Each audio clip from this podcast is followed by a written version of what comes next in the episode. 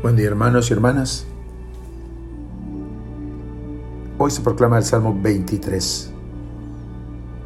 Este salmo es considerado como parte de una liturgia de entrada en el templo y su origen se ubica después de la conquista de la fortaleza Jebusea por parte del rey David y con ocasión del solemne traslado del Arca Santa al tabernáculo de Jerusalén.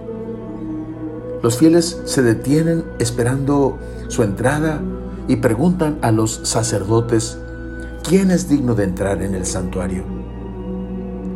Ellos responden enumerando un código de vida ético religioso que concluye con la apertura de las puertas y con la entrada del Rey de la Gloria, seguido de sus fieles, que celebran una liturgia de alabanza y de acción de gracias.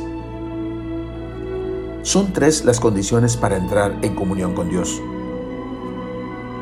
Manos inocentes y corazón puro.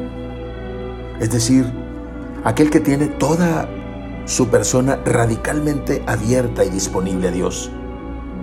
Segunda, el que no confía en ídolos. Es decir, aquel que no establece pacto con ellos. Y tercera, no jura contra el prójimo en falso. No perjudica a su prójimo con engaños. El que practica estos preceptos morales es agradable a Dios y busca su rostro con corazón sincero. Es el que puede entrar. A nosotros, hermanos, nos corresponde abrirle las puertas a Cristo, a fin de que entre en nuestras vidas y reine en ella como soberano.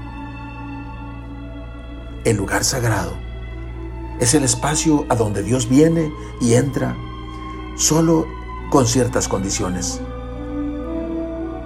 Al que se muestre dócil y humilde, al que confíe en Él, le abrirá las puertas de su reino, donde fue Él el primero en entrar, glorioso, y donde también nosotros reinaremos juntamente con Él.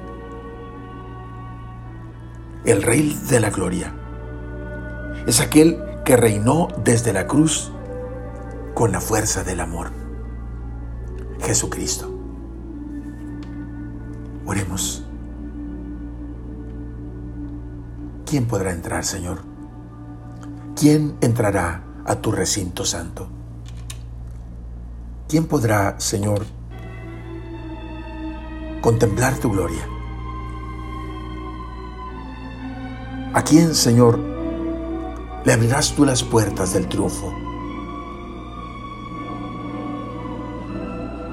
Danos manos inocentes. Danos corazón puro. Danos, Señor, una apertura radical y disponible a lo que tú nos pidas. Concédenos, Señor, con nadie establecer alianzas ni pactos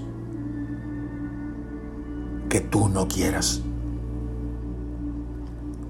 Y entonces, tu Hijo, aquel que reinó desde la cruz con la fuerza del amor, nos abrirá también a nosotros las puertas de la gloria. Amén. La bendición de Dios Todopoderoso, Padre, Hijo y Espíritu Santo, descienda sobre ustedes. Amén.